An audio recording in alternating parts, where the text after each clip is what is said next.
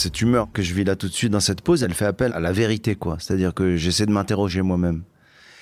Et je pense que je n'ai jamais rêvé de faire du cinéma.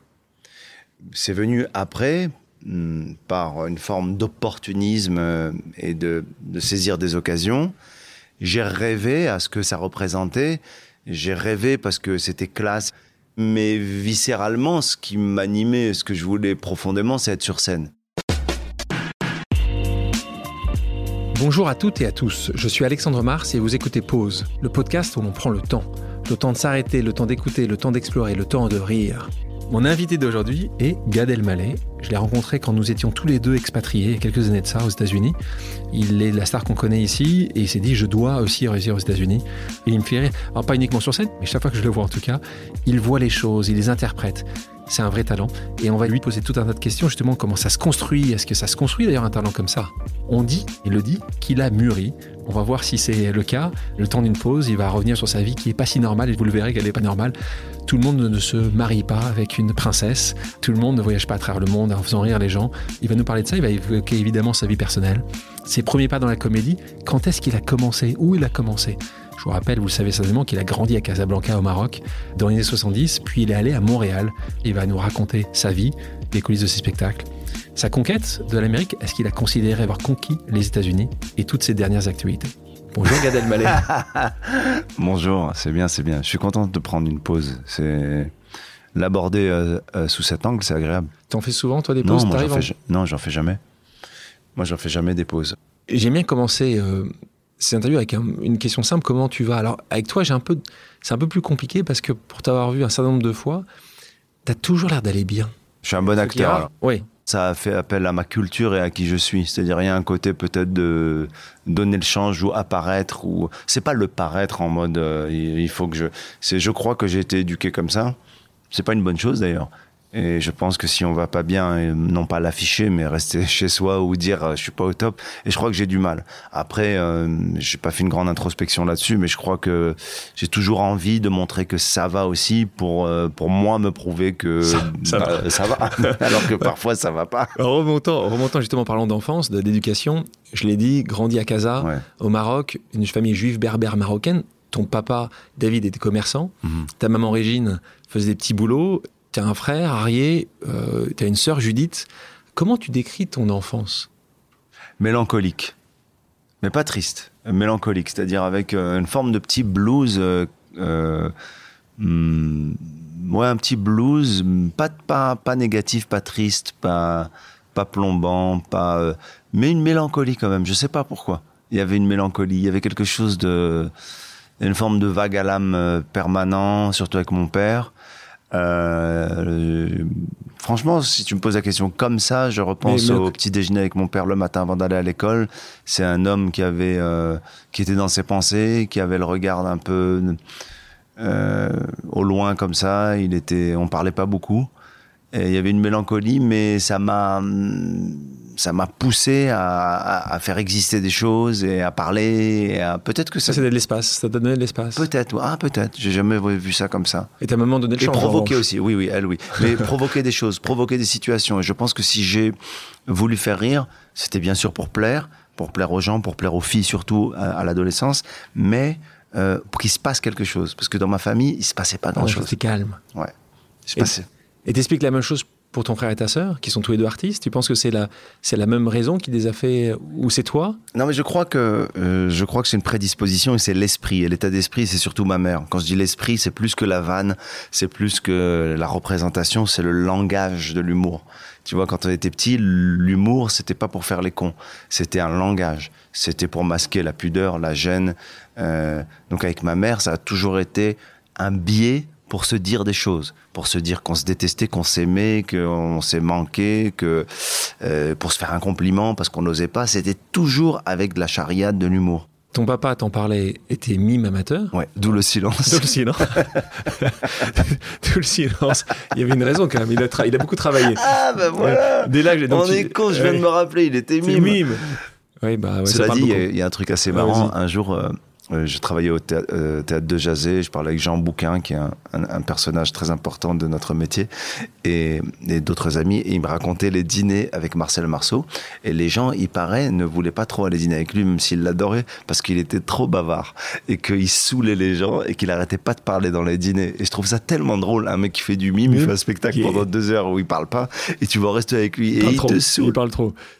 C'est comme si on s'ennuyait avec toi. En fait, ouais, c'est comme chose. Si j'arrêtais de parler au restaurant. Cela dit, ça m'arrive souvent d'écouter beaucoup et de parler beaucoup moins. C'est tellement agréable. C'est aussi comme ça que tu arrives à trouver ton inspiration. Pour moi, c'est un pouvoir.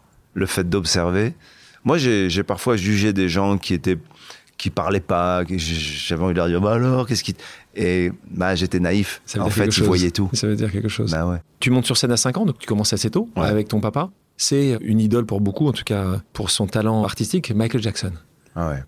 T'es encore aujourd'hui un fan absolu ? Oui, je suis un fan absolu, malgré tout ce qui a pu... Moi, j'ai du mal à expliquer ça à mes enfants. Quand même, moi, je fan absolu de l'artiste. Mm. Et c'est vrai que mes enfants ils disent, mais j'ai entendu dire moi, que... je suis tellement fan que je refuse même de parler de cette autre face. Tu vois, c'est-à-dire que je suis tellement... Je l'occulte et je veux même pas en parler avec mes amis qui me parlent de ça parce que je suis tellement un fan absolu, mais pas un fan... c'est-à-dire que je trouve que c'est infini, l'inspiration de Michael Jackson. C'est infini, son histoire. D'ailleurs, il y a un spectacle qui se joue à New York que j'ai envie d'aller voir. Ah, pas le voir, absolument. Ah, tu l'as vu ? Déjà 2 fois. Oh là là, donc, je veux aller le voir avec mon fils. Exceptionnel. Mais Michael Jackson, l'inspiration, je découvre et je sens et je ressens profondément à l'âge de 5, 6 ans, 7 ans, 8 ans, que cet artiste invente. Je sens qu'il est en train d'inventer. C'est ça qui nous touche. Je pense que quand on est fan, au-delà de la notoriété, au-delà des projections qu'on peut expliquer psychanalytiquement, pourquoi est-ce qu'on se projette en la personne de... Non. Je suis sensible à la création, je suis sensible à la musique, à l'invention des gamins de Michael Jackson. Et j'entends son histoire à travers sa voix. Et toi, justement, quel type d'enfant t'es à 5, 6, 7 ans ? T'essaies de faire rire déjà ou c'est un peu arrivé un peu plus tard ? T'es actif ? Il y a le cliché de l'élève un peu cancre qui se fait virer parce qu'il fout le bazar en classe. Mais moi, c'est pas ça. T'es cancre, mais tu te fais pas virer. Non, mais c'est vrai. Ah oui. Je suis cancre, mais en douceur. Je suis cancre avec une forme de mélancolie, de rêve. J'ai les yeux dans le vague. Les profs, ça les rend dingues. Et je rêve de pas être là et je m'imagine sur scène. Déjà. Ouais, vraiment. On était avec un copain à toi, Dany Boon, il y a quelques temps ici, qui m'expliquait que c'était à 9 ans, dans un voyage scolaire, qui se retrouvait sur une scène, dans le nord de la France. Il arrive, il marche sur scène, et là, comme s'il avait un éclair en disant juste « c'est ça que j'aimerais faire ». Tu connais la vie de Dany Boon, ça a été très, très compliqué pour y arriver. Toi, il y a eu un moment où tu te souviens en disant juste « c'est ça, je veux faire ça ». Il y a eu plusieurs choses. J'étais gamin au Maroc, et il y avait une troupe de danse française qui faisait des danses folkloriques, il s'appelle Adama, et en fait cette troupe de danse elle était venue en gala au Maroc et mon oncle les connaissait et il m'a dit un jour je vais aller voir le chorégraphe. Ton oncle qui était en France à l'époque de Radio Shalom, c'est ça ? Exactement, bravo, Albert Mallet. Albert. Waouh. Et il me dit viens avec moi, je vais voir cette troupe de danse. Et c'est le jour, ça paraît fou ce que je dis, mais c'est le jour. On est samedi après-midi à Casablanca, c'est en journée. Et on rentre dans un théâtre, en journée. C'est 14-15 heures, et je vois des gens, 14-15 heures, en pleine journée, sur une scène, qui dansent. Je dis, mais on peut en journée faire ça quand il n'y a pas de spectacle, quand c'est la vie dehors ? Et je me dis à ce moment-là, mais vraiment, je me dis, moi, je veux être ça. Moi, je veux que ça, ce soit ma vie. Pas la danse, mais je veux que le spectacle, la scène... N'importe quel moment de la journée. Cette cachette, à 14h, c'est une cachette du monde. Je suis ému, je veux me cacher ici avec eux, je veux être là, et je regarde la répétition. Je veux pas être danseur, mais je me dis, mais moi, je veux être là, c'est sur scène, avec les projecteurs, être isolé, coupé de ce qu'il y a à l'extérieur, et c'est ça que je veux. Et date à quel âge ? Tu te souviens exactement ? Très jeune, j'ai 7-8 ans. Et là, tu le dis, tu l'exprimes ou tu le penses ? Non, je le pense, je le ressens très fort. Et alors, tu parles de Dany Boon, j'ai vécu une chose avec Dany Boon, justement. Quand il fait son premier Olympia, il m'invite. Je suis très impressionné, puis je suis content et fier de connaître quelqu'un qui fait l'Olympia. Je vois son nom en grand. Et on va le voir à la fin, et on doit passer par la scène de l'Olympia. Et là, ça aussi c'est un autre aspect peut-être du chemin, c'est la superstition, mais qui veut dire d'autres choses. Je dis à mon ami de l'époque, à ma copine de l'époque, on va pas marcher sur la scène. Je me dis mais pourquoi ? Il faut aller de l'autre côté. Pour elle, elle s'en fout. C'est totalement désacralisé pour elle. Mais moi, je lui dis cette phrase à la fois prémonitoire et très mégalomane. Je dis le jour où je mettrai le pied sur cette scène, ce sera pour jouer mon show. Parce que sinon, ça va porter malheur. Elle me dit, mais toi, t'es complètement marteau, toi, tu vois. Bon, elle m'a rappelé quand j'ai fait l'Olympia. Combien d'années après, tu l'as fait ? Oh, je sais plus, une petite dizaine d'années. Mais... Ouais. Et puis, Dany, moi, j'étais fasciné parce que c'est un des premiers humoristes que j'ai vu faire rire avec de la gestuelle. Donc, au théâtre Tristan Bernard, il me fascinait, quoi. Je me disais, lui aussi, il est fan du mime. Il a été fan de DeVos, qui aimait beaucoup le mime et tout. Donc, j'étais fasciné parce que c'est mon école. 17 ans, quelques années après... Tu pars là, tu quittes le domicile familial, tu pars à Montréal, t'étudies les sciences humaines au cégep de Saint-Laurent. J'avais reçu ici une femme exceptionnelle qui s'appelle Ilham Kadri, qui est la présidente d'un groupe de chimie mondiale qui s'appelle Solvay, qui est le plus grand groupe de chimie mondiale, qui a grandi à Casablanca et qui est aussi partie étudier à Montréal. Elle vit à Montréal ? Non, maintenant Solvay, c'est belge, donc elle est à Bruxelles. Et elle me disait que le Canada, c'était le rêve des Marocains. Ouais. C'est vrai ? Oui. Raconte-nous. Donc c'est. Donc toi, mais c'est intéressant. Comment tu te retrouves ? Je vais te le dire parce que c'est une très bonne question, parce qu'il y a un détail technique en fait. Il y a un détail technique que les gens ne savent pas. C'est que quand tu vis au Maroc et que tu peux être fier de tes origines, fier de ton pays, heureux, tu aspires toujours à voir le monde. Et puis on parle d'une époque où il n'y a pas la fenêtre ni du net ni de la télé, puisque moi je suis d'une génération où au Maroc. Il y a à la télévision une chaîne et j'ai assisté à l'avènement de la deuxième chaîne. Basta, c'est tout. Pour voir Drucker, il faut que ton oncle te ramène une VHS que tu regardes en boucle. C'est d'ailleurs comme ça que j'ai découvert les gens qui m'ont donné envie de faire ce métier, notamment Thierry Leluron, qui imitait des gens que je ne connaissais pas. Et je disais à mon père, c'est fou, il l'imite tellement bien. Mon père me disait, mais d'où tu connais Mitterrand ? Je disais, je le connais pas, mais je vois qu'il le fait bien. Donc ça, c'était très touchant. Mais pour revenir au Maroc et au Canada, il y avait une politique d'immigration au Canada qui était assez ouverte. Donc le Canada... Accepté, mais plus qu'accepté. Faisait la promotion de l'immigration. Et pour des Marocains qui voulaient se barrer, c'était le rêve. Donc c'était techniquement, juste, basiquement, facile d'avoir un visa pour aller au Canada.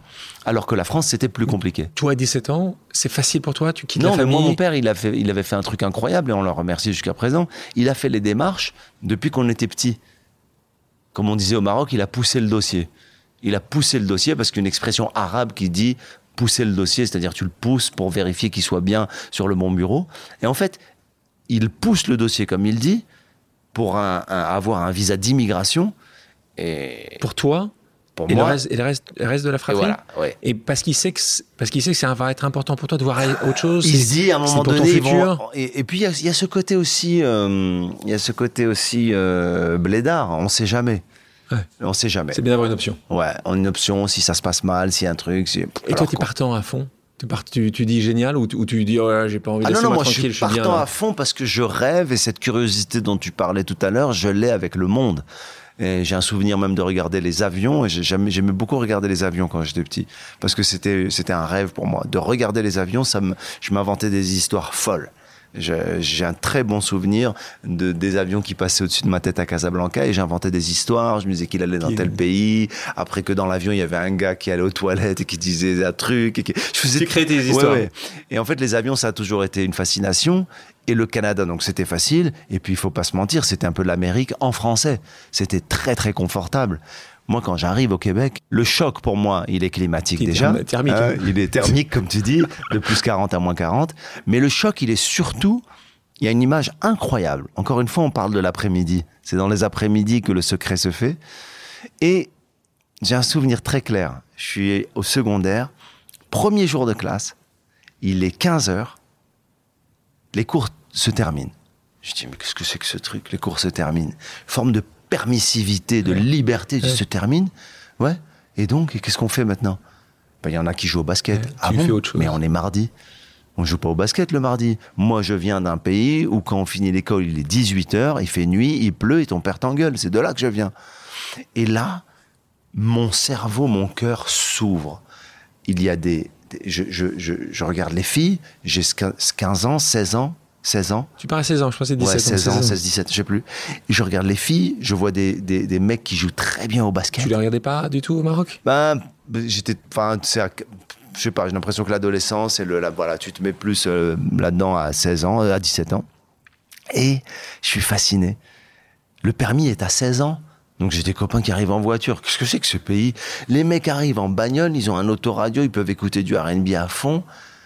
C'est la liberté. Là, tu dis, le ciel est bleu et il fait très froid. Ouais. Sec. Un grand bleu avec un -30. Ma mère m'envoie une doudoune du Maroc, fabriquée au Maroc.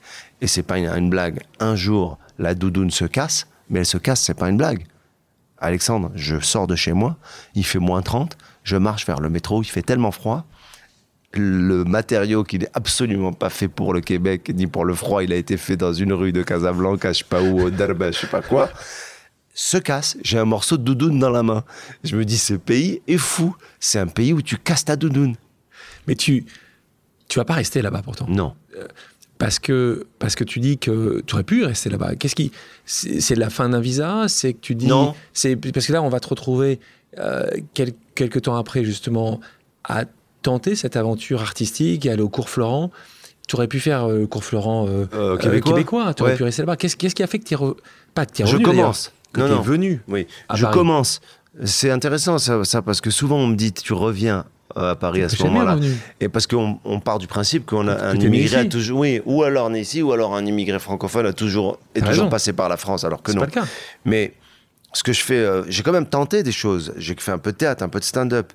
Mais je dois dire que, comme dans tous les domaines, tu veux faire du théâtre en français, je savais pas que j'allais être humoriste, tu viens en France. Mais t'avais quand même tenté déjà à Montréal. Ouais.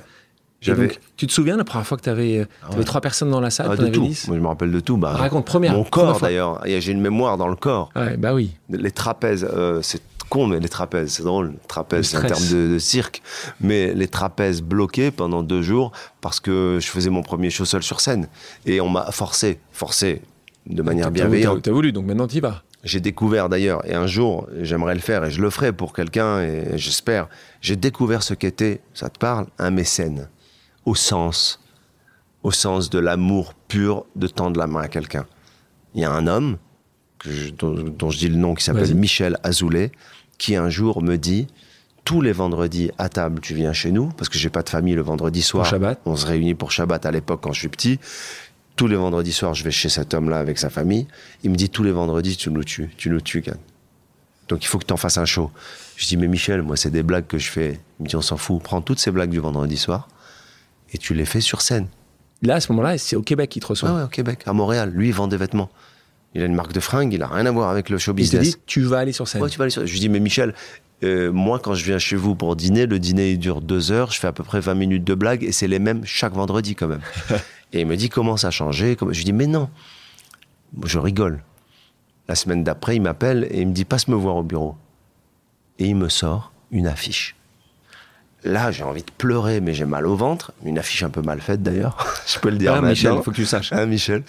Truc un peu bancal, avec un petit photomontage.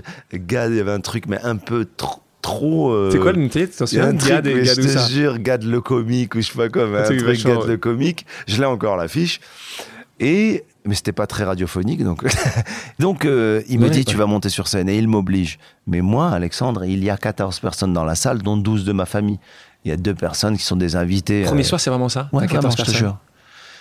Mais je suis tétanisé. Mais là où on est fou quand on démarre, c'est qu'on est un peu mégalo. Et il y a un mélange de manque de confiance totale et de mégalo. Parce que je prends la vidéo de ce show, je rentre à Paris et j'organise une méga projection. C'est-à-dire, j'invite les gars, je leur dis, vous allez voir ce que j'ai fait, attention, ça rigole pas. Et comment t'arrives à voir ces gens-là ? Albert t'aide un peu. C'est quoi le réseau que t'as ? Parce que les gens se posent la question souvent. Comment tu peux y arriver ? Est-ce que c'est facile ? Est-ce que... Moi, je pense que chacun a son réseau. Bien sûr. J'essaie d'expliquer. Moi, je pense... D'où tu viens, t'as un réseau petit ou grand. Comment t'as fait au départ ? Moi, je pense que c'est intéressant parce que je pense que ça va en s'affinant et à la fois en s'élargissant. C'est très bizarre. C'est-à-dire que c'est à la fois ça part en pointe et ça s'affine dans le travail et ça s'élargit. Le public qui venait me voir aujourd'hui, avant, il était familial, au sens identitaire, culturel. Mais vraiment, on va aller dans le pointu du pointu. Moi, je serais aujourd'hui, si je faisais ça, c'est niche, comme on dit. Donc, moi, j'ai quelques gens de la famille qui sont juifs marocains. Des juifs marocains connaissent d'autres juifs marocains. Après, ça s'élargit. Il est marocain, mon public. Ça veut dire qu'il y a des juifs marocains et des musulmans marocains. Il y a la fierté marocaine, qui à ce niveau-là ne connaît aucune religion. D'ailleurs, le Maroc, c'est un des rares exemples, le seul pays arabe au monde où, malgré la complexité, je ne suis pas non plus dans un discours... c'est complexe parfois, mais on a vécu, nous, un âge d'or et une fraternité exemplaire. Moi, je cite ça toujours, c'est très important pour moi. Et il y a un public marocain, une forme d'appartenance. Je leur appartiens un peu, et je suis cet artiste marocain. Les Marocains ramènent des Français. Ils disent, regardez ce gars, et ça s'élargit. Mais je dois dire qu'au départ, c'est comme ça. D'ailleurs, quand je joue à l'étranger, même quand en français ou en anglais, le premier cercle, c'est les expats. Bien sûr. Français, marocains. C'est une des premières questions que tu poses souvent sur scène. Mais oui. Qui ? Oui. Et tu sais, j'ai joué à Dubaï. Ils sont fiers. J'ai joué à Dubaï il y a quelques jours. Ouais. Mais c'était super de voir qu'il y avait plein de Libanais, parce qu'ils sont francophones. Il y avait plein d'Africains, il y avait plein de Marocains, bien sûr, plein d'Algériens, plein de Tunisiens, plein de Suisses. Il y avait quelques Belges, il y avait des Français. Mais je trouve ça super intéressant. Est-ce que tu te souviens de ton tout premier sketch? Bah oui, parce que j'utilisais une musique classique. Moi, j'avais une forme de dualité. J'avais eu la formation théâtrale du Cours Florent, parce que le show au Québec, je suis retourné le faire après avoir fait le Cours Florent. Classique, théâtral, et en même temps le one-man show stand-up. Donc je voyais beaucoup de spectacles à la Comédie Française, ça coûtait 20 balles, ça s'appelait Le Paradis, les places du 3e balcon. Ça y est, je raconte des anecdotes d'avant, j'ai l'impression d'être un vieux comédien. Balles, ouais. Ça fait à peu près 3 euros. Et alors, à ce moment-là, Pompidou me dit, vous n'avez rien à faire là. Non, mais en fait, je suis dans les coulisses et on envoie la 5e symphonie de Mahler, parce que c'était ça, la musique que je voulais. Donc ça, j'ai les tripes qui vont. J'ai trop le trac, c'est trop difficile, quoi. Et j'y vais. Et je mime l'enfant qui part du Maroc. Et je fais comme avec un avion, ça y est, je m'en vais, c'est parti. Ce sont les premiers mots. Je m'en vais, c'est parti. Mais ce qui m'aidait à me donner de l'énergie et de la force. Quand tu commences en énergie, dans un spectacle, ça t'aide. D'ailleurs, le gros challenge que je fais de plus en plus, à 50 ballets, c'est de commencer pas en énergie. Et c'est ça qui est très, très, très payant. Si tu veux, c'est un peu... de rentrer sur scène en marchant. D'ailleurs, dans mon nouveau show, j'ai pas de musique, moi. Je marche vers les gens et j'écoute. J'ai plus envie de danser devant les gens pour les rentrer dans mon univers et dire « ça va, Paris !» Non, non, non. Je marche, ils applaudissent et là, je commence à parler. Si je suis drôle, je suis drôle. J'ai plus envie de faire... C'est un artifice, quoi, de dire « je vais danser pendant 1 minute ». Donc, Cours Florent au sein de la classe libre, tes parents te soutiennent à ce moment-là ? Ils se disent génial ou... Ils sont de mauvaise foi, mes parents. Ils disent oui? Non, ils disent pas trop oui. Et quand je commence à réussir, ils disent on le savait, on l'a toujours senti, tu vois. C'est comme mes profs qui m'ont viré du lycée Lyoté à Casablanca et aujourd'hui qui disent c'était mon élève et qui affichent ma photo. Je leur en veux pas parce que moi j'aime bien qu'on soit fier de moi et puis en même temps... Tu pardonnes? Ouais. C'est un principe, il faut. Totalement. Alors le pardon, ouais, surtout en ce moment. Quand Dany Boon était là, lui il avait fait Cours Simon. Il avait remarqué une phrase, une citation de Goethe, « La vraie gloire est de durer ». C'est ce qu'il avait vu là-bas au Cours Simon. Pour lui, ça l'avait marqué. C'est un sujet très important pour beaucoup d'artistes, savoir jusqu'à quand, est-ce qu'il y a toujours, le lendemain, le spectacle d'après. Toi, qu'est-ce que tu penses déjà de ça et toi, est-ce qu'il y a quelque chose qui t'a marqué? Lui, quand je lui parle du Cours Simon, il me dit « C'est ça qui a été pour moi le fait important au Cours Simon ». Toi, qu'est-ce que tu penses de cette citation et qu'est-ce que ça t'a apporté, le Cours Florent ? Déjà, la première chose, c'est que ça me fait penser à une phrase de Coluche qui me touche beaucoup, c'est « On met toute une vie à réussir du jour au lendemain ». Déjà, ça veut dire ce que ça veut dire sur le parcours. Ensuite... Je veux dire par là, si tu as travaillé très longtemps. Ouais, mais je dois dire que l'inquiétude, est-ce qu'on va continuer à plaire ? Est-ce que ça va durer? Est-ce que les gens vont être encore là? Donc, elle est permanente chez moi, tout le temps. Le cours Florent, ensuite, ce que ça m'a appris, c'est d'apprendre et d'approcher et d'aborder le métier comme un métier. Et justement, d'en apprendre les rudiments, les techniques. Et moi, je suis très fier d'avoir appris, même si j'avais une prédisposition et un talent. C'est jamais prétentieux de dire qu'on a du talent, je trouve, parce que c'est la base. Quelqu'un qui dit « j'ai du talent », c'est comme si sur son CV, il met sa date de naissance dans mon métier. Parce que le talent, c'est vraiment la moindre des choses. Un jour, justement, un jeune mec m'a dit « moi, j'ai du talent ». Je dis « mais c'est la moindre des choses, si t'as pas de talent, on va même pas discuter ».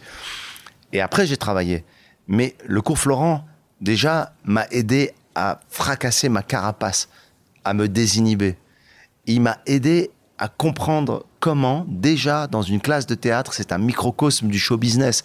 Il m'a plus appris à me comporter avec les amis, autres. Les jalousies, les mecs qui sont bons, les mecs qui... C'est très représentatif du métier. Parce que franchement, ce qui est dur aussi dans le métier, c'est pas uniquement le moment où tu es sur scène, c'est tout ce qui va autour. C'est apprendre les médias, apprendre la jalousie des collègues, apprendre le désamour de certains par rapport à ce que tu fais, l'amour soudain de... Aujourd'hui, les réseaux sociaux, je te promets, j'ai l'impression... Vie, quoi. Ah ouais, mais dans les cours de théâtre, je pense qu'on devrait même apprendre aux jeunes à se protéger, quoi. Tu fais cette projection de ton show à Montréal. Ouais. Les gens applaudissent à la fin. Moi, je suis content, t'es heureux. Je suis un peu content de moi. Mais malgré moi, c'est un peu comme si je fais un work in progress et je prends des commentaires. Et le fait de se voir filmer, je sais pas si tu fais ça parfois, si quand tu fais des talks ou des conférences ou des... Quand tu te vois filmer, y a plusieurs étapes. Il y a théorifier, parce que de voir sa propre image, c'est compliqué. Et en même temps, c'est un enseignement d'une richesse et d'une immédiateté. Y a pas besoin qu'on vienne te débriefer pendant 4 heures. Moi, je me vois, on me filme en train de parler. J'ai tout vu, quoi. La gestuelle, ce qui va pas. Et là, par exemple, dans ton nouveau spectacle, ouais. Ou n'importe quel spectacle d'ailleurs, tu regardes filmer une fois, 2 fois, 3 fois, tu le regardes... régulièrement jusqu'au moment où tu essaies d'atteindre cette perfection. Je devrais le voir souvent, mais je n'y arrive pas. Tu l'as regardé une fois au moins, celui-là? Ouais, vraiment. Et c'est pas agréable, parce que ce qui est bon, et aussi après il y a un truc qui est un peu injuste, c'est que ce qui passe en live ne passe pas dans l'image arrêtée. C'est-à-dire que le fait... sur scène par exemple, si je dis ouais, et aussi c'est vrai que l'autre jour, tu dis 3 fois l'autre jour, il n'y a aucun problème. T'es en live, c'est ton stress, ouais. Les gens te voient, tu cherches. En image, le 3 fois l'autre jour, t'as envie de... Tu te dis, mais je suis nul, comment je peux dire 3 fois l'autre jour? Ouais. Alors que c'est pas très grave, en fait. La gestuelle aussi, ta gueule, disgracieuse parfois. Mais c'est pour ça que quand je fais filmer mes spectacles, moi, je fais pas filmer uniquement... un spectacle capté comme ça, je joue pour les caméras. Je disais tout à l'heure, Eli Kaku, premier job justement où tu vas faire les petites mains, ouais. Intendance.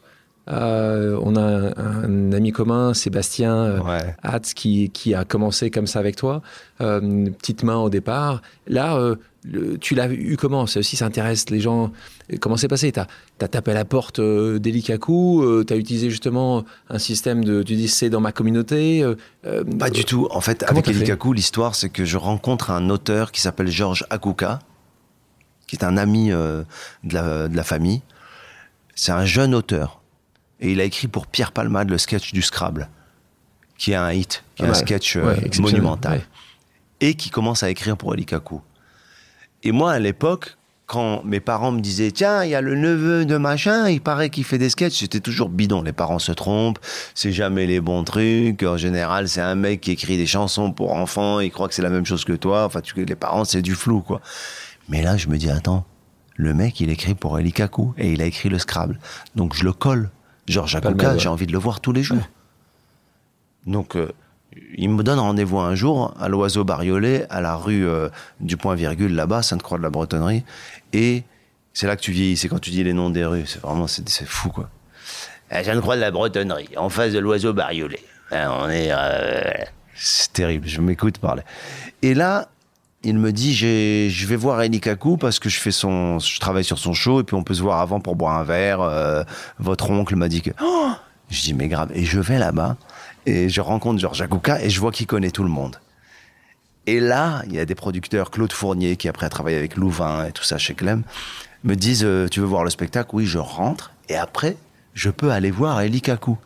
Mais pour moi, Alexandre, je sais pas si tu vois ce que c'est les Américains, ils disent blew my mind, c'est genre ça, j'aime bien ils disent ça, voilà, ça a fait exploser mon cerveau quoi. Juste d'avoir la possibilité... Parce que c'est la première fois de ma vie que je rencontre quelqu'un de connu. C'est-à-dire c'est la première expérience que j'ai moi-même avec l'idée de la notoriété, avec la notoriété. Donc je suis complètement bouleversé, quoi. Et je vois Eli Kaku à la fin du show, et je me dis c'est incroyable. Et il me dit on va tourner un DVD, on a besoin de figurants, tu veux faire de la figuration? Je dis ouais, je fais tout ce que vous voulez. Bon, ramène des copains. Et là, je vais au Cours Florent, je dis, les amis, il y a Eli Kaku. On a un truc à faire. Il dit, venez faire figurant dans le pré-show de sa captation. Ils me disent, mais Eli Kaku, d'où tu connais Eli Kaku? Ils me croient pas, je passe pour un mytho. Venez, en plus, il y a un petit peu d'argent à se faire. Et là, je ramène 20 ou 30 copains dans la rue, une espèce de chorégraphie qu'on peut voir dans le DVD d'Eli Kaku. Et il me prend un peu en sympathie, en affection, parce que je le fais marrer, parce que je suis tellement à fond. Et je le colle, et je suis à fond. Il m'engage.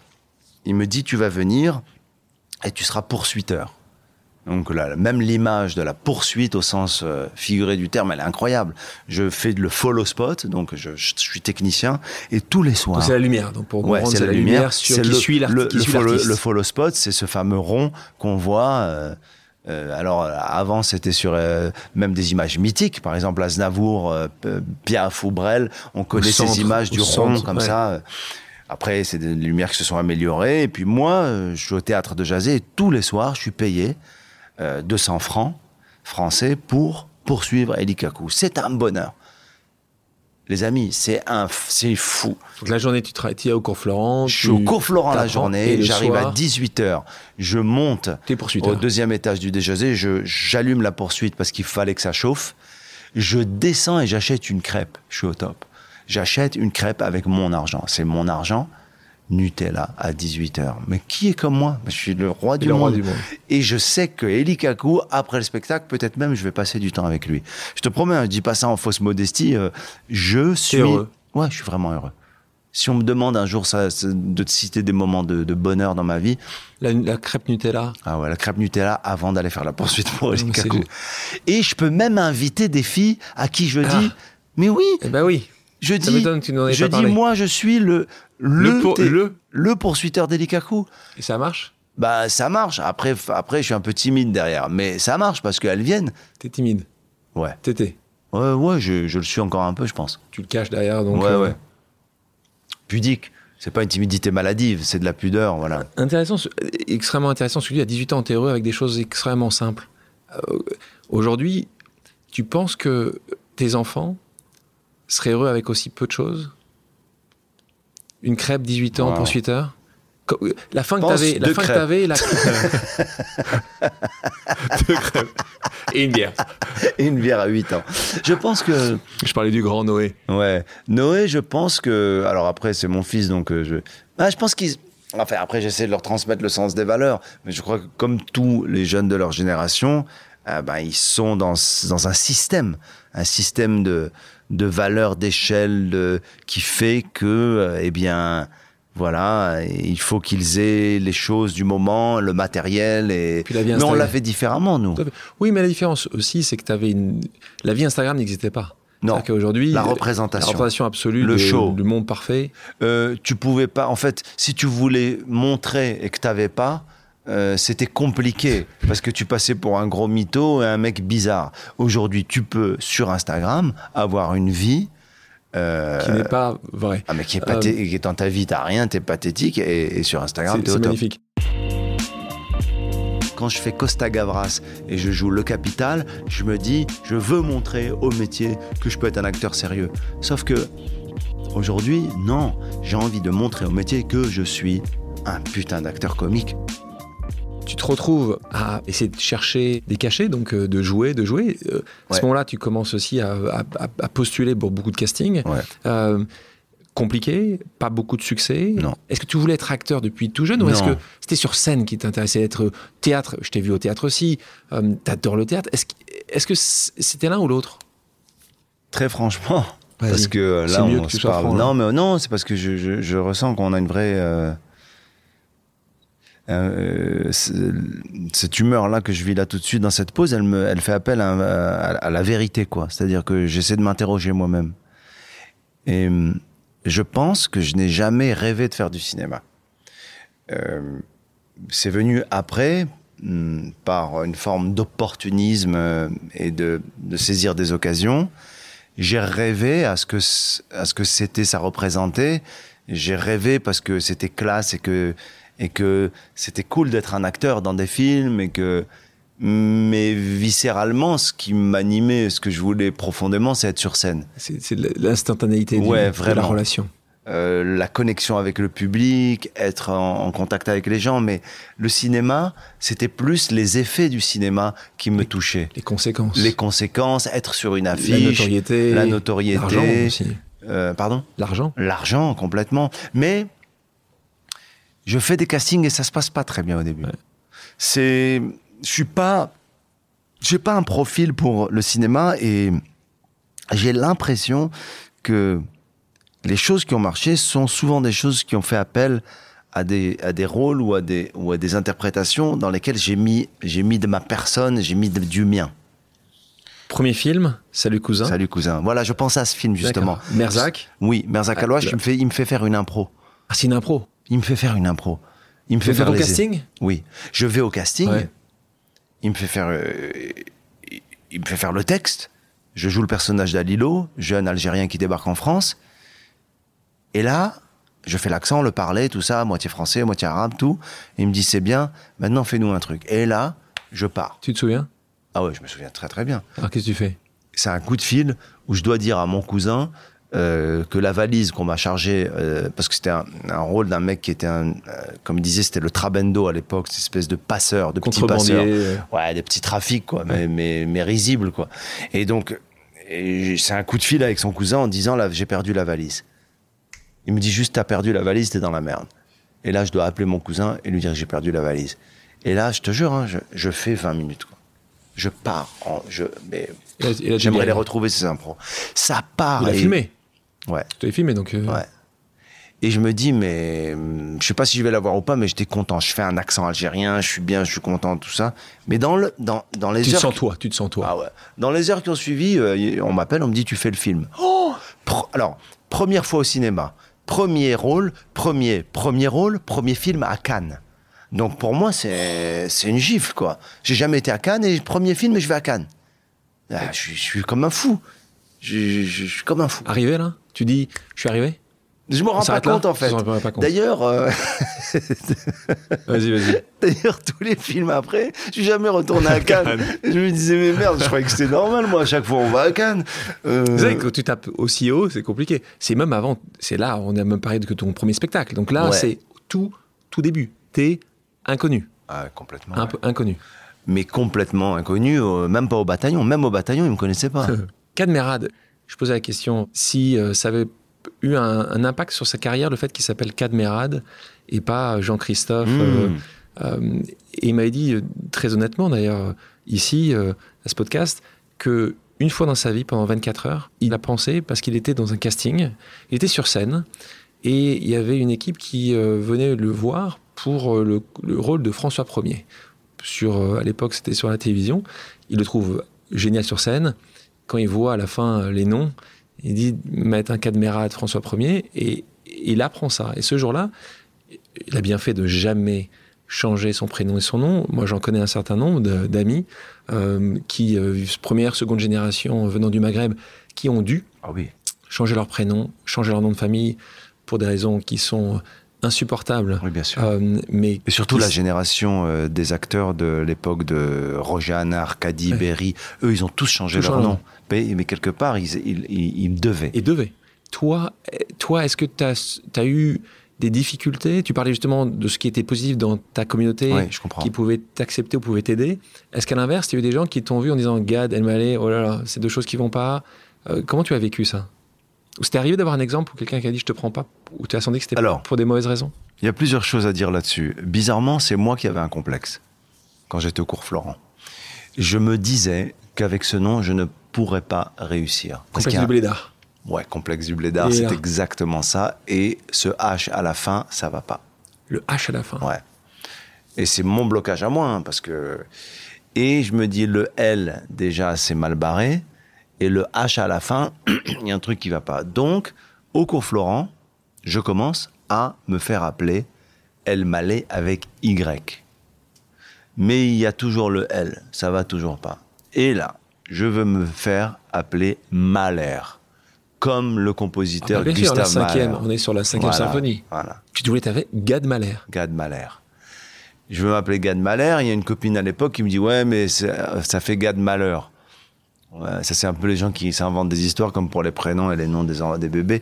Et donc, j'ai la chance de rencontrer à cette époque un professeur de théâtre qui est un mec incroyable, qui a un parcours de dingue, qui s'appelle Marc-Henri Debucher, qui est devenu avocat, qui était en fait avocat, qui est devenu comédien, et qui a fait des études de droit, qui est un grand comédien de théâtre, mais qui il s'est dit non, c'est pas mon truc, moi, il est avocat.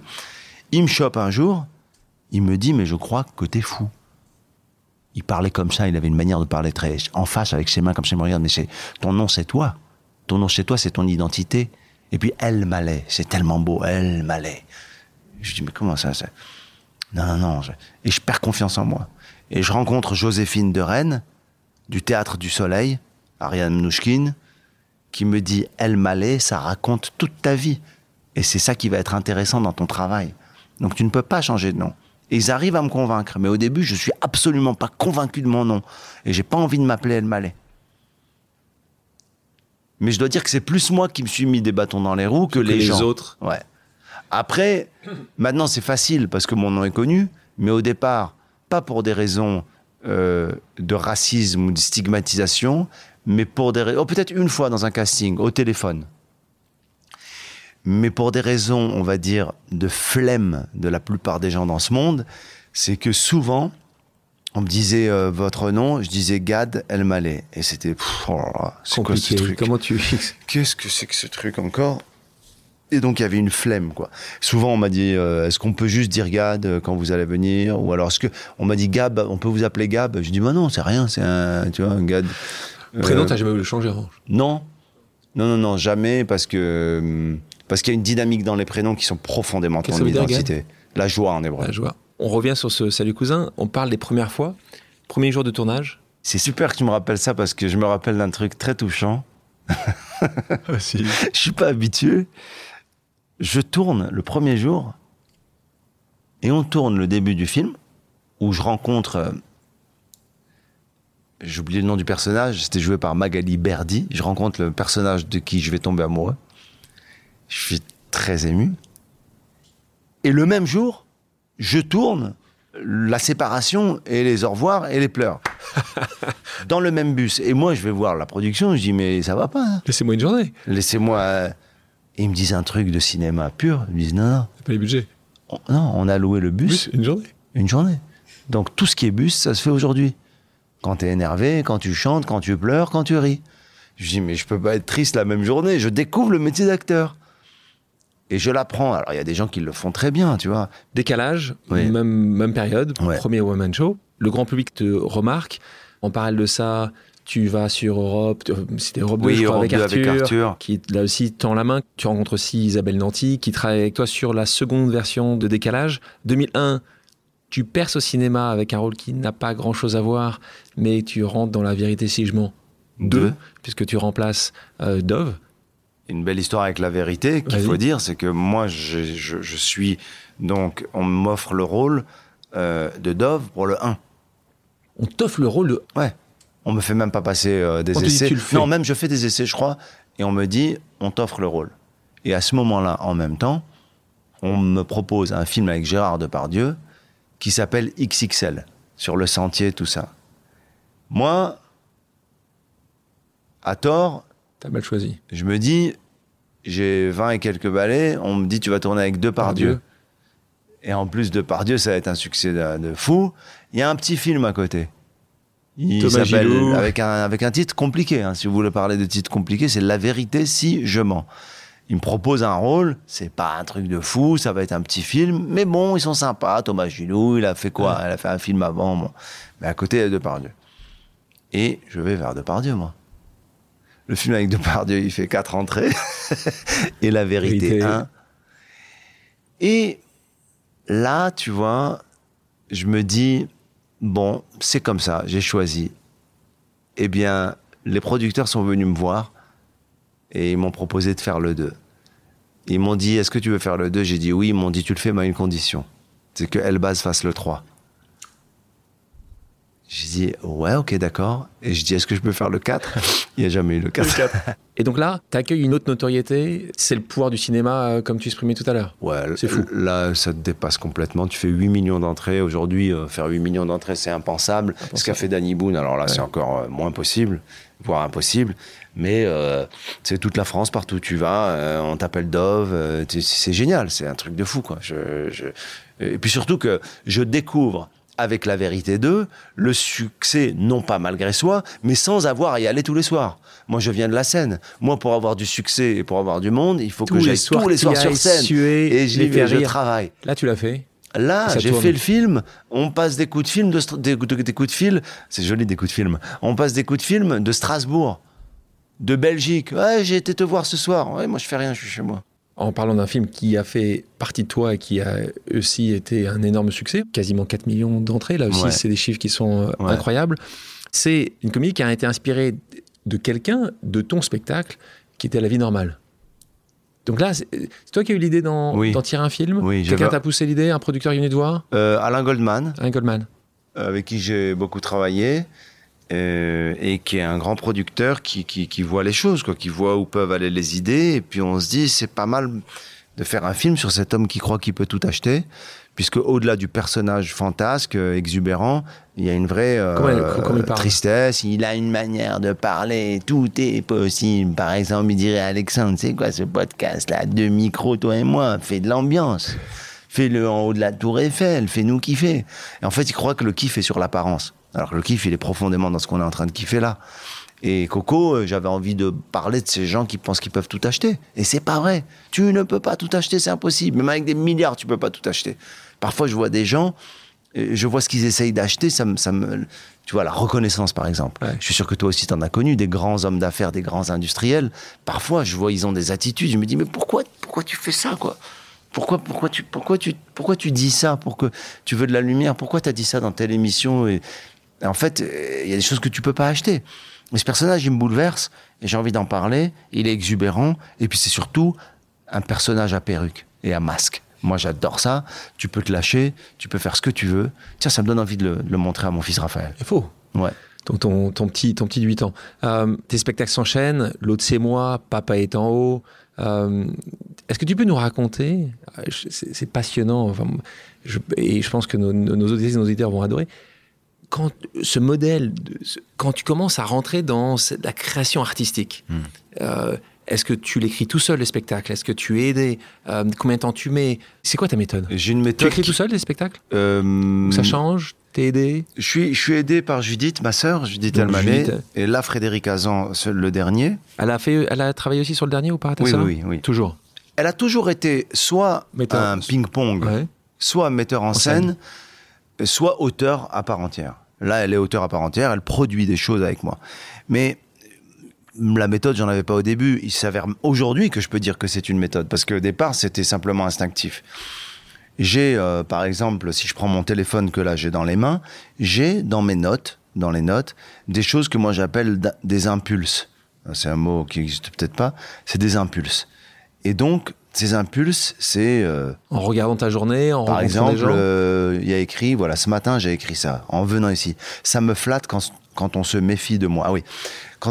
Parfois, dans la rue, quand on ne me reconnaît pas, j'ai ma casquette ou un masque. Tu sais, quand tu marches trop proche de quelqu'un, une dame, elle va attraper son sac. Ou c'est des réflexes, malheureusement, de la société actuelle. Et moi, je vis plus ces choses-là. Et j'aime bien, parce que ça me flatte. Je me dis, c'est super, putain. Je suis personne. Je suis personne.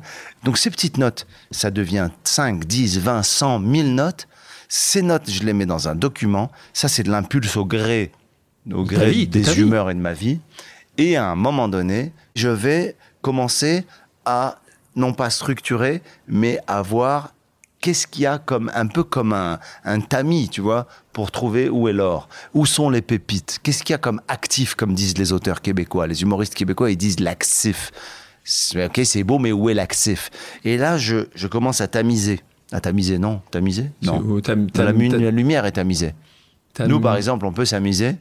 Mais tamiser, c'est pas faire du tamis. Bref, je cherche, tu vois, pour trouver de l'or, il faut en gratter de la terre dégueulasse. Et je trouve des choses. Donc là, je fais une liste et je fais le best-of de ma médiocrité. Et j'affine. De ce best-of, j'ai des pistes, ce que j'appelle des pistes. Et avec ces pistes, alors, je crée des moments. Ensuite, je vais dans les comedy clubs et je teste. Et je garde que ce qui est drôle. Gad, je te propose maintenant une pause amicale. Le principe est simple. J'ai demandé à quelqu'un qui te connaît de te poser une question surprise. Wow. On écoute. Gad, toi qui es un poète, peux-tu me dire comment tu te mets en état de poésie? Ou bien est-ce que ça vient comme ça? Et à l'inverse, est-ce qu'il y a eu dans ta vie des circonstances, des états, des événements qui sont venus mettre en danger cet état de poésie qui est le tien. Voilà, je t'embrasse fort, tu me manques.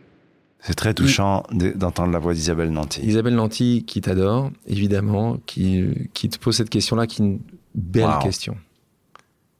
Poète, comment c'est émouvant. C'est beau, hein. Et c'est beau comment elle... D'abord, ça me touche énormément de l'entendre, et c'est une manière d'amener aussi des choses...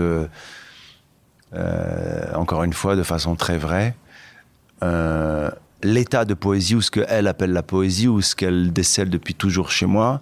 D'ailleurs, ça me touche toujours, et j'aime la faire rire, Isabelle, parce que son rire, même sur les mêmes choses, est différent. Elle saisit de moi et en moi des choses que pas la plupart des gens voient, et elle attrape cette poésie. Je pense que la poésie, c'est pas un point de départ, c'est une conséquence de ce que je suis. De dire oui, je suis poète, ce serait ridicule, mais elle s'explique. Est-ce qu'il faut l'analyser ou l'expliquer? C'est comme Pierre Soulages, que j'ai eu l'honneur de rencontrer, qui m'a dit qu'il en avait marre des gens qui expliquaient les tableaux. Arrêtez de nous expliquer les tableaux. Vivez-les, ressentez-les, mais ne nous racontez pas l'histoire des tableaux. C'est ce que font tous les galeristes, les marchands, c'est que de la vente. Moi, j'ai pas envie que quand je vois un tableau, on me dise alors là, il perd sa maman, il se met à boiter et le tableau passe à 2 millions. Non, arrête. Et en fait... La poésie. On va dire ça à ton pote Kamel Ménour. Oui, très bien. Que j'adore, Kamel, que je salue d'ailleurs, avec qui on partage beaucoup de choses. Et lui, il le connaît, le syndrome du blédard, on se moque à chaque fois l'un de l'autre. Ce que dit Isabelle sur la poésie... L'état de poésie, qu'est-ce que c'est beau, l'état de... Ouais, l'état de poésie, c'est, je crois, une perplexité. C'est-à-dire une manière de rien demander, de flotter dans... une humeur, dans un état qui s'impose à toi, mais surtout de ne rien attendre. Et c'est le fait de ne rien attendre qui installe la poésie et qui rassure les gens. Maintenant, pour continuer dans sa question, et de dire, est-ce que parfois... Des événements qui t'ont mis en danger. Ben oui. Donne-nous un exemple. Ben, je crois que quand tu es malmené, en fait... tu es obligé, malheureusement, parce que tu n'as pas la force et tu as l'orgueil et tu as l'ego, alors tu es obligé d'aller puiser dans quelque chose de plus trivial, de plus basique, de plus... Tu rentres dans une forme de guerre au lieu de t'élever, parce qu'il y a l'ego et l'orgueil. Et je pense notamment à cette période qui était très difficile pour moi, de crise médiatique, d'accusations de plagiat... Copie comique. Et en fait... Non, là, on passe 20 ans après. Il y a 2-3 ans. Oui, non, mais c'est lié. C'est là, Là, en fait, ce que j'avais ressenti, c'est que, d'abord, tout est plus compliqué. Parce que l'inspiration, c'est beaucoup plus complexe. ça m'a toujours fait rire, et j'en ris avec mon pote et frère Jerry Seinfeld, que j'admire et qui est vraiment... comique américain. Ouais, pour moi c'est l'icône de l'humour américain. Un jour on m'a dit, t'as pris des vannes de Jerry Seinfeld? Je dis non, je lui ai pris plus que ça, Jerry. Vous êtes petit en fait. T'as pris une joke? Non, non, non. Jerry, j'ai fait sa première partie avec lui. J'étais dans son avion et on a fait le tour des États-Unis. Je lui prenais sa vie tous les jours, de A à Z, et je m'inspirais de lui et je faisais comme lui. C'est ça qui est intéressant. C'est pas le petit scoop de « il paraît que la vanne de ça, c'est à lui, ça c'est cheap ». Mais pourquoi je parle de ça ? Parce que dans des moments comme ça, ou alors des moments, mais plus comme ça, qui font appel à l'orgueil et à l'ego, parce qu'une peine d'amour, ou un deuil, ou une complexité émotive, sentimentale, elle met pas en danger la poésie. Au contraire, elle peut même l'exacerber. En revanche, quand ça tape dans l'ego, alors ta poésie, elle est un peu turbulée. Quand on t'a attaqué sur ton métier, sur ta réussite, sur ce que t'as créé toi-même, ouais, parce que ça t'a bouleversé. Bah, ça m'a beaucoup touché parce que ça discréditait aussi le travail. Tout le travail. Quelles que soient les responsabilités et l'explication que j'ai, parce que moi j'ai quand même fait l'analyse. T'as fait ton travail sur toi aussi. Mais oui, j'ai fait le travail. Ce que tu disais juste après a été différent de quelques mois après. Ah oui. Au début t'as dit, attendez, vous déconnez, et après parce que dit... t'as pas la sagesse tout de suite, et puis aujourd'hui d'ailleurs, j'aurais payé cher pour avoir, il y a 3 ans ou 4 ans, quand c'est arrivé, le recul que j'ai aujourd'hui. Mais c'est impossible. De fait. C'est... Mais en même temps, j'ai appris beaucoup. Qu'est-ce que tu dis aujourd'hui ? Ben, t'assumes tu en dis juste, ouais, ça peut-être... Oui, complètement, mais je dis surtout que... Parce qu'il faut parler du présent. Je dis surtout que... Ben, que malheureusement, ça paraît être une banalité, mais il y a des gens dans notre métier qui ne sont pas des amis. Et je leur en veux pas. Tu penses qu'il y en a certains qui ont essayé, qui ont dit, tiens, on va le faire tomber, le petit Gad, là. Ben oui, parce que autant il y a des choses qui méritent une discussion. Ouais. Si tu veux qu'on parle du plagiat, moi je peux parler, je peux dire ça, oui, ça, non, vous n'êtes pas honnête, parce que ça c'était avant, ça je l'ai fait il y a 20 ans, ça c'est une déclinaison de ce que j'ai vu chez Jerry, je peux t'en parler. Ouais. Et là on discute et on est dans la complexité. Est-ce que c'est bien que littéralement chez ce mec-là, c'est... Là, j'avoue. Ouais. Là, je commence le stand-up avec Jamel et tout, machin. On fait comme les rappeurs, on met des samples et on est content. Je l'assume. Oui. Mais quand t'es un genou à terre et que des humoristes venus de nulle part, ils disent « Ah ouais, moi aussi, je voulais dire, il m'a pris un truc. » Tu dis « Non, frère. » T'en as un qui t'a particulièrement agacé à ce moment-là ? Non, Vas-y. Hein. Non, mais moi, ça me plaît pas de balancer les noms de ceux qui, moi, m'ont balancé, en fait. Tout pas vrai. Et comme dit Tupac, c'est pas parce que tu m'as perdu comme ami que tu m'as gagné comme ennemi. Là, on a parlé de ta création. T'as un rituel avant de monter sur scène? Il y a un truc que tu vas faire? Je prie. Tu pries? Ouais. Chaque fois? Tous les soirs. Hier soir, ce soir, ouais. Tu pries pour le spectacle, pour toi? T'es plus dans le partage? Ben, je prie, en fait, je prie pour pouvoir avoir la force de me renouveler ce soir et essayer d'être nouveau, et d'être frais, et d'être inventif. Et voilà, donnez-moi la force d'être à la hauteur d'hier soir. Et quand on dit hier soir, hein, c'est 5000 personnes qui viennent t'applaudir en ce moment. Quel est le spectacle que tu as préféré écrire ? La vie normale. Quel est le sketch que tu as préféré jouer ? C'est un truc... Tu peux nous le faire ? C'est quoi le sketch ? C'est compliqué de le faire parce que justement, c'est un sketch sur rien qui s'appelle le surbook. C'est un mec qui est attablé à son bureau et qui gère des espèces de pamphlets, prospectus qu'on lui a envoyés. C'est un sketch sur l'ennui. Et je l'aime d'amour, ce sketch, et je trouve qu'il raconte quelque chose même qui est assez actuel. C'est un mec, en fait, qui ouvre des prospectus de ramonage de cheminée, qui s'angoisse, qui dit « j'ai pas de cheminée », qui appelle l'entreprise et qui dit « bonjour, je vous appelle par rapport au devis gratuit pour cheminée, j'ai pas de cheminée, comment on s'organise ?»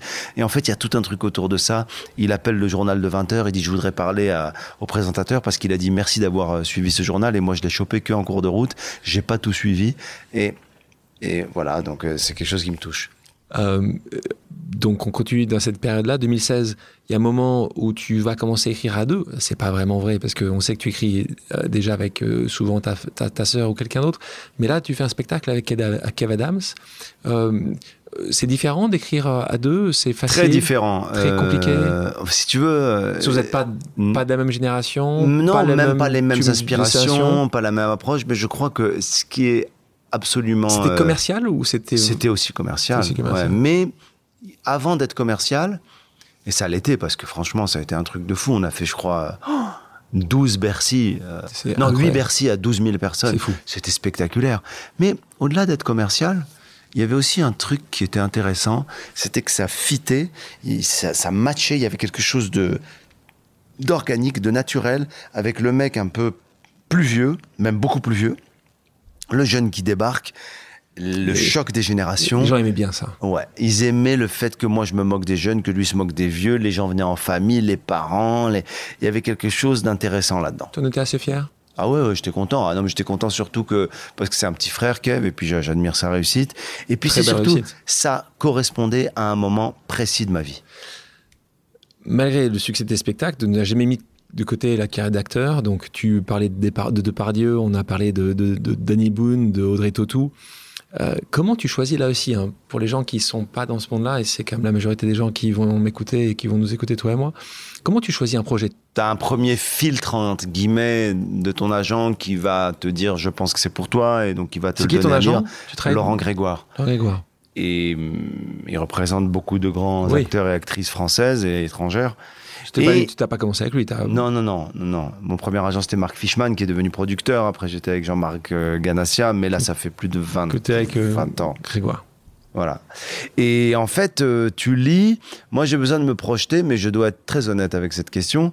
De plus en plus, moi, j'essaie d'être très... alors, il y a beaucoup d'acteurs qui disent, voilà, ça dépend du rôle. Oui, ça dépend du rôle, mais moi, ça dépend même... de l'aspect de l'organisation du tournage. C'est-à-dire qu'aujourd'hui, peut-être que je ne suis pas assez acteur pour ça, mais aujourd'hui, si tu me proposes même un grand film 6 mois en Laponie et je ne vois pas mes enfants, je ne le fais pas.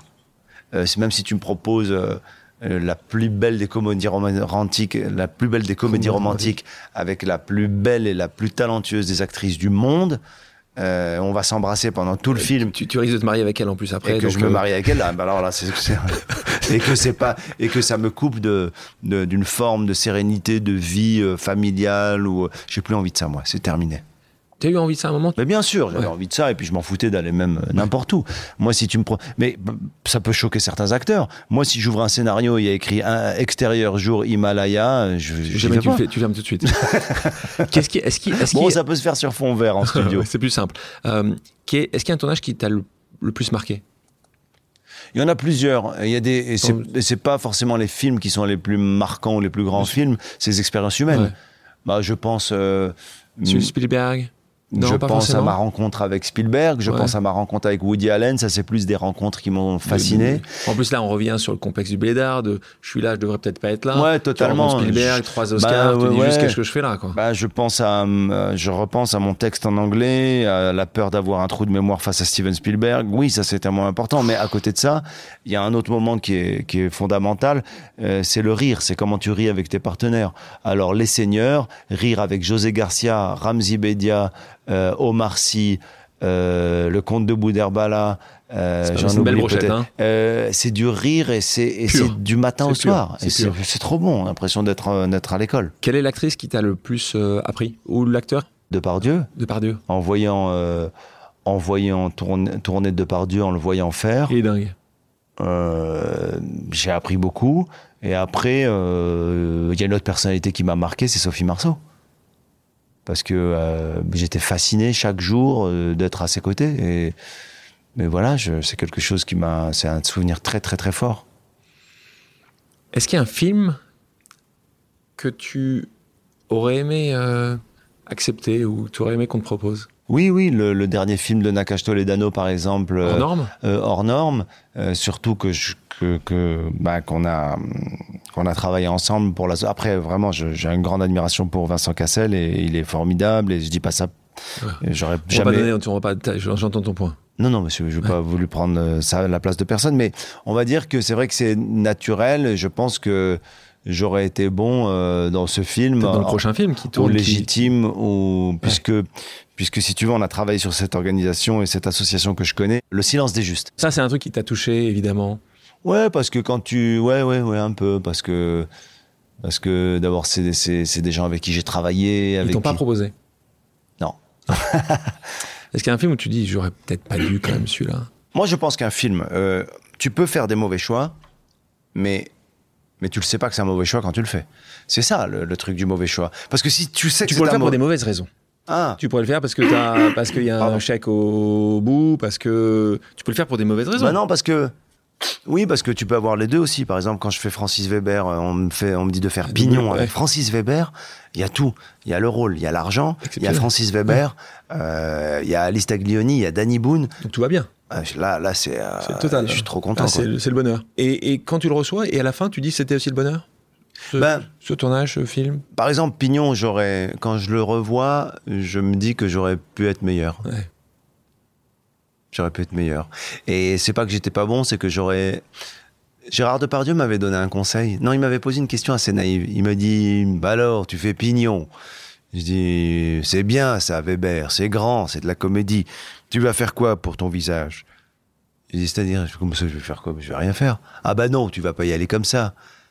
Je dis, mais pourquoi? Bah fais-toi un truc, enlève-toi une dent, mets-toi un truc, fais quelque chose. Mais en fait, il a raison. Il avait raison. Ben, non pas que... Mais il y avait quelque chose qui manquait, en fait. C'est intéressant. Et il avait entièrement raison. Est-ce que tu fais encore des castings aujourd'hui? Pour les États-Unis. Pour les États-Unis. Ouais. Et je suis ouvert à faire des essais pour un film si... C'est vraiment le truc... Non, si c'est vraiment justifié dans le sens... Moi, si un metteur en scène, même français, me dit « Gad, j'ai envie de toi pour tel film, mais... J'aimerais qu'on essaye tous les deux un truc et voir si ça colle. » Tu le fais? Bah oui, je le fais. Parce que peut-être que moi aussi j'ai envie d'essayer pour voir. Qu'il y a un réal, est-ce qu'il y a un réalisateur avec qui t'aimerais absolument travailler? T'en as fait un certain nombre. C'est lequel? Celui que tu dis j'adore. Arnaud Desplechin.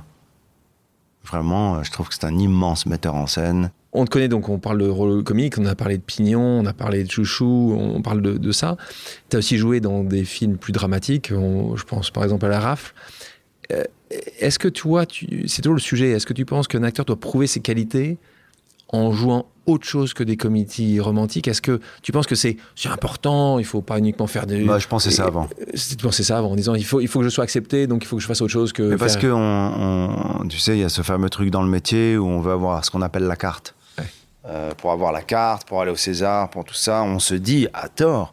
que peut-être il faut faire le film qui sera le fameux contre-emploi. Il y a même une expression qui est devenue un peu éculée sur « il a fait son Tchao pantin, il fait son Tchao pantin » parce que chez Coluche, l'homme populaire comique a fait le film émouvant, bouleversant, tout ça.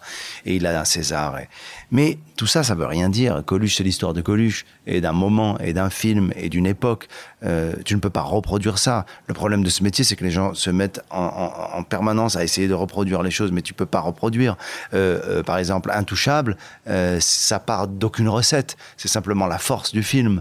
Dany Boon, quand il fait les ch'tis, jamais il a de recette.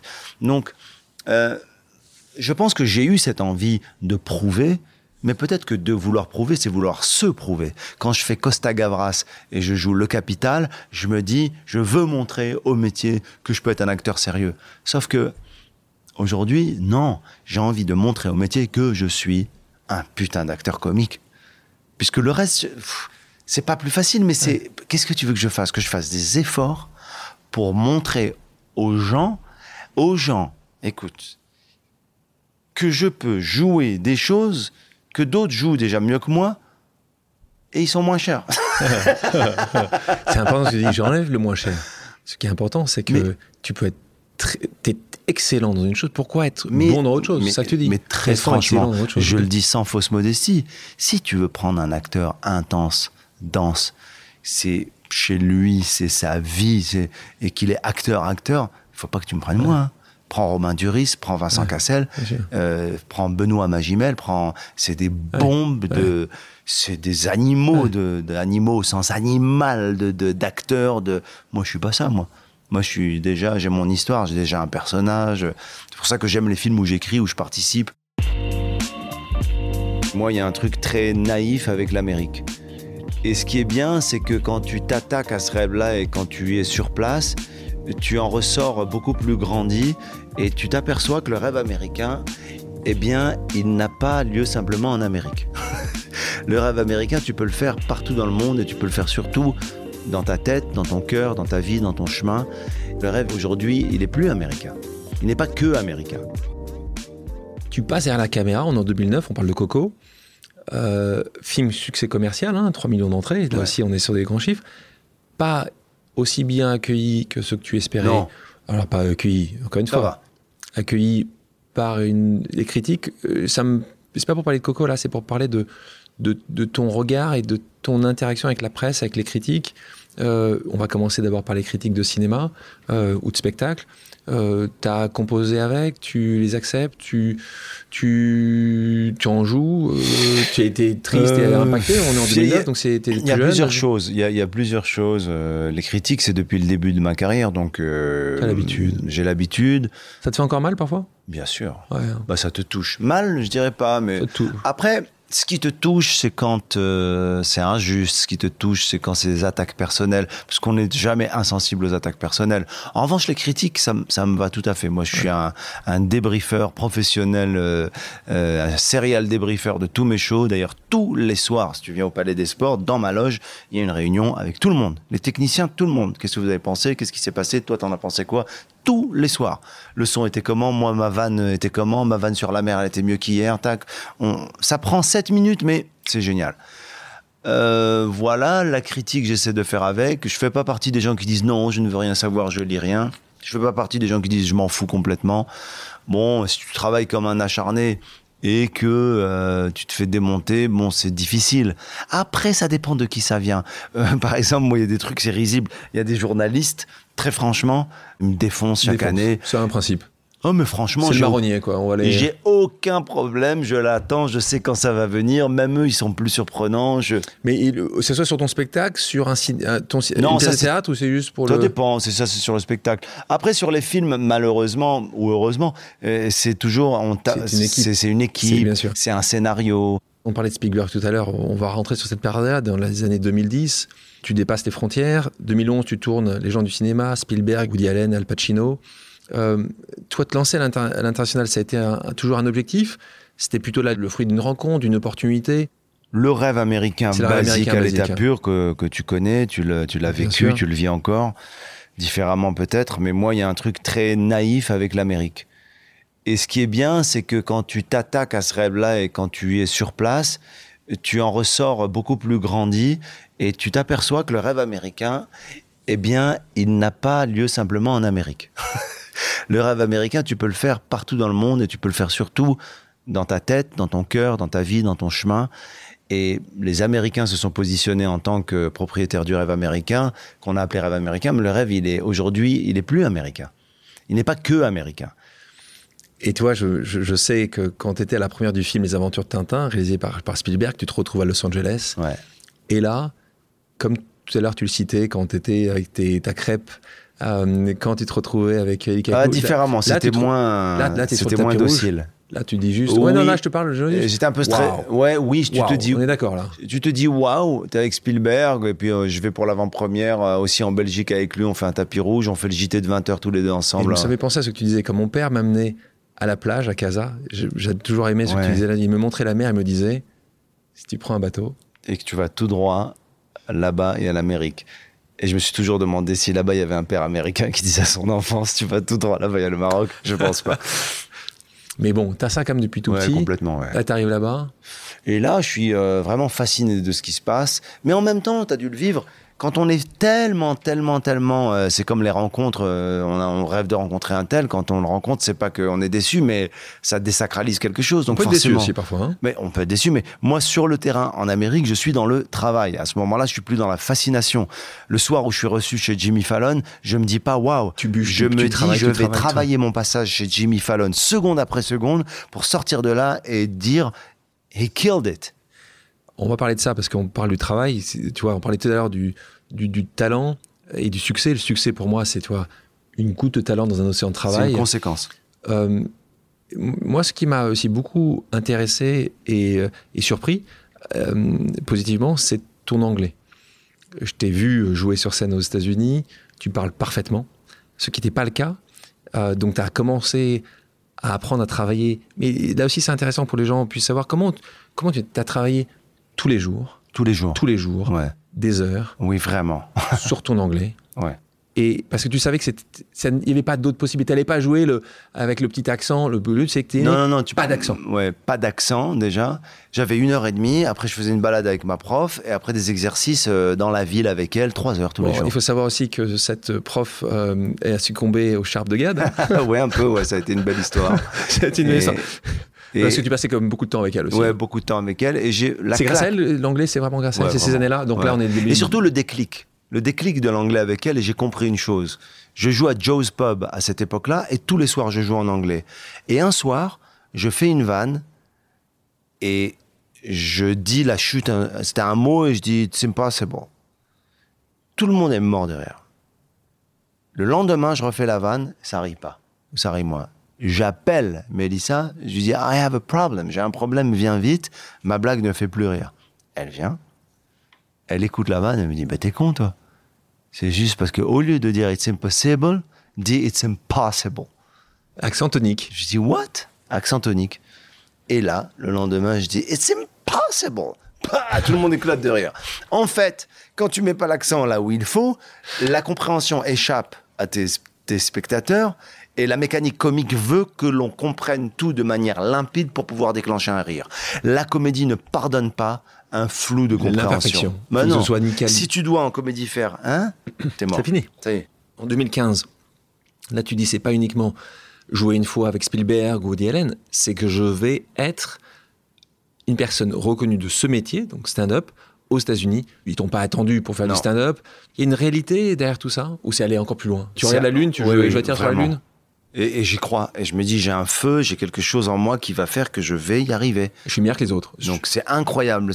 C'est un mélange de peur et de grande confiance en soi. C'est très bizarre, en fait, cette chose-là. Parce que t'es un petit enfant, t'as l'impression que tu vas te noyer. Et en même temps, tu dis, je vais y aller, moi. T'es une énorme star ici, en Europe, enfin, l'Europe francophone. Ouais. Et là, tu te retrouves là-bas en étant... personne. Zéro, Wallo, personne. Dans les comédie clubs, ils écorchent mon nom, ils ont même pas envie de me faire passer. J'ai tout eu. Gad Elmaleh, Gad Elmaleh, Balam, Kader, Balak, n'importe quoi. Et là, je me dis, ça va être chaud. Et parfois, je vais au Comedy Cellar pour jouer, j'attends mon tour, et on vient et on me dit, tu vas pas jouer tout de suite, parce qu'il y a soit Chris Rock, soit Ricky Gervais, soit, je sais pas qui, Louis C.K., soit Jerry Seinfeld qui joue là.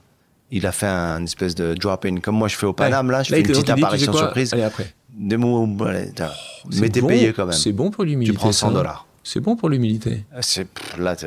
Et je regarde Chris Rock. Il joue 40 minutes, alors que tout le monde passe 10 minutes.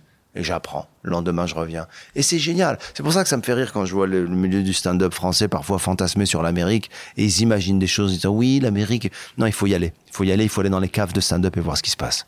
Sur le terrain. Quand tu pars aux États-Unis, c'est quoi ta définition du succès ? Tu dis, j'aurais réussi quand j'ai fait Moi, très sincèrement, je me dis, je veux faire Jimmy Fallon. C'est ça que tu dis. Moi, je veux être sur le canapé. Je veux être sur le canapé avec Jimmy Fallon. Et pour ceux qui ne l'ont pas vu, tu le fais et tu... Ouais, je le fais 2 fois.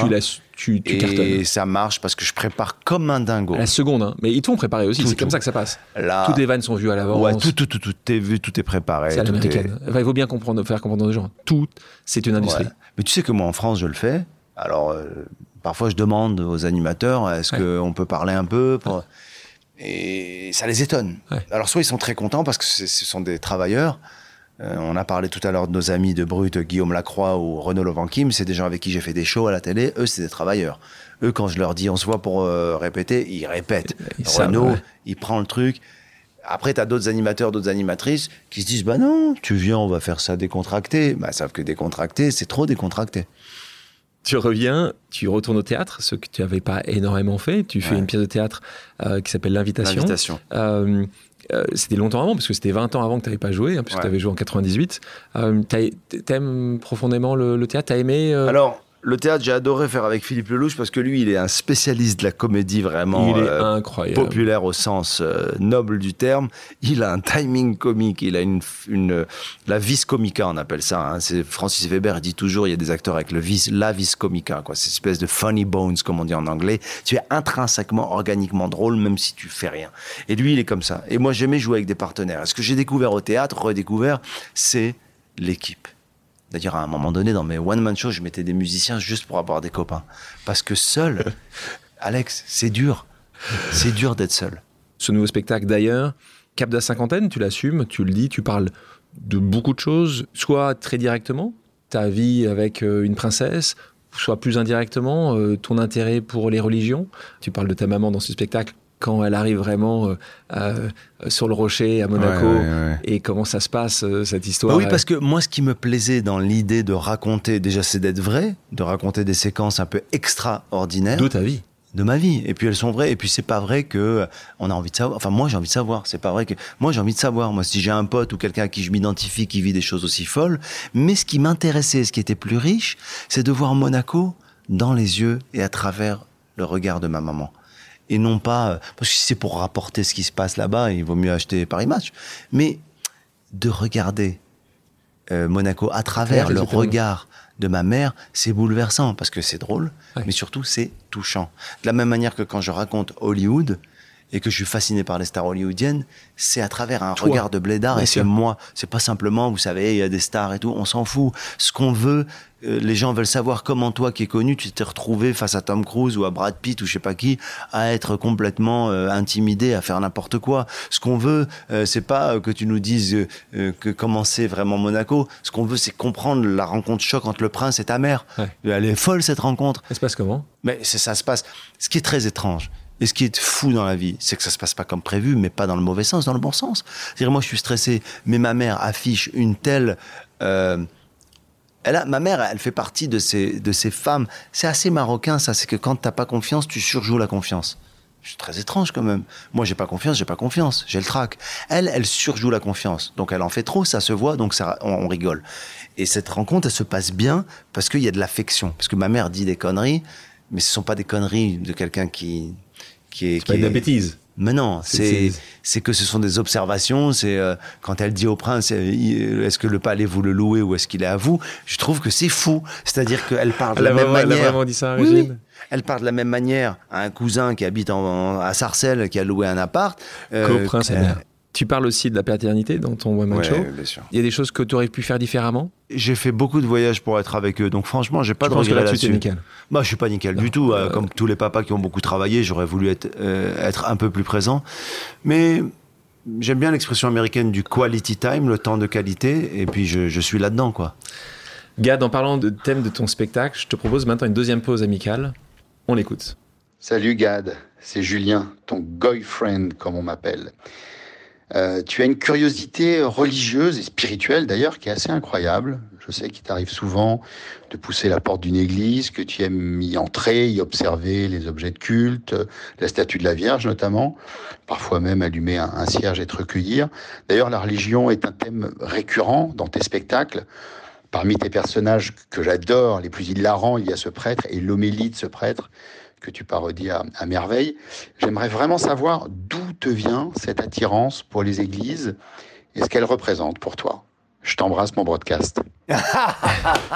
Ça me touche. Tu vois, tu t'arrives à m'émouvoir. Julien Delajoux. Ouais, c'est des gens que j'aime et puis je trouve que tu as été chercher des gens qui... Ah, c'est super. Qui sont vrais et qui sont des portraits et des personnes avec qui j'ai des histoires. Lui aussi, Julien Delajoux, qui a un parcours très, très, très intéressant. On fait aussi du cinéma ensemble. C'est un homme avec qui je partage beaucoup de choses. Il parle d'un sujet qui te touche énormément. C'est pas uniquement l'Église. Après l'Église, il y a une raison et il y a une histoire à ça. Mais je dois dire que c'est déjà la quête et l'hypothèse de Dieu qui me hante depuis que je suis gamin. Donc ça, c'est un vrai questionnement. C'est pas la religion, le religieux, le dogme, la pratique. C'est cette espèce d'interrogation. Et ce que j'aime, c'est l'hypothèse de Dieu. Ça me fascine depuis que je suis gamin.